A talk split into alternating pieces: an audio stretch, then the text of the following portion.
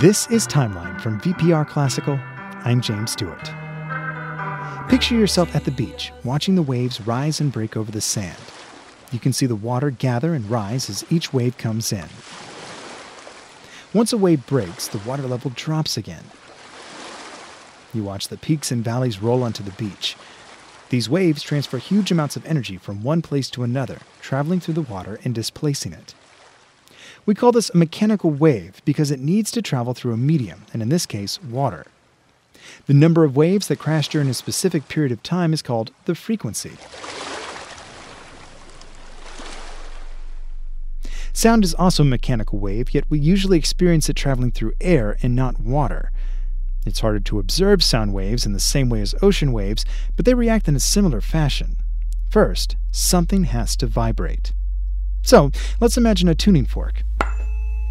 On its own, it does nothing, but when the fork is struck, it is given energy, and it releases it by moving back and forth.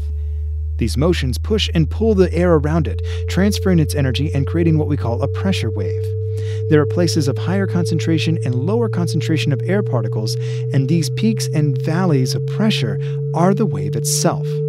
A tuning fork has been manufactured to move at a specific speed, pushing the air around it at a predetermined rate to create the desired sound waves. The number of waves that pass through your ear at a given interval of time is the frequency of the sound. We measure frequency in cycles or waves per second. And we've decided that when we hear 440 sound waves per second, that audible frequency is the musical note A.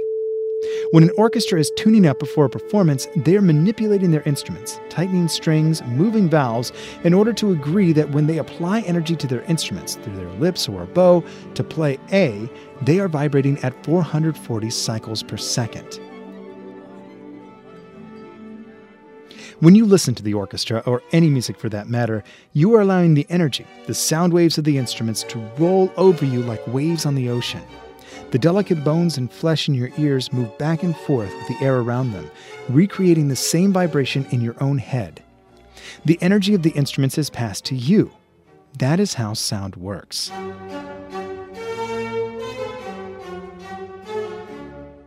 I break this mechanism down because I don't want you to miss the significance of the observer or the audience in this transaction of music making. Waves on the ocean transfer energy from one place to another.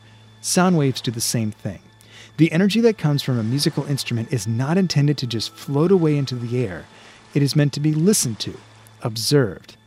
So, allow music to move you. Notice how the sound gathers and rises as each wave comes in. Listen for the peaks and valleys as they roll through your ears. There's a tremendous amount of energy being transferred from one place to another. Follow the timeline at vpr.net/timeline.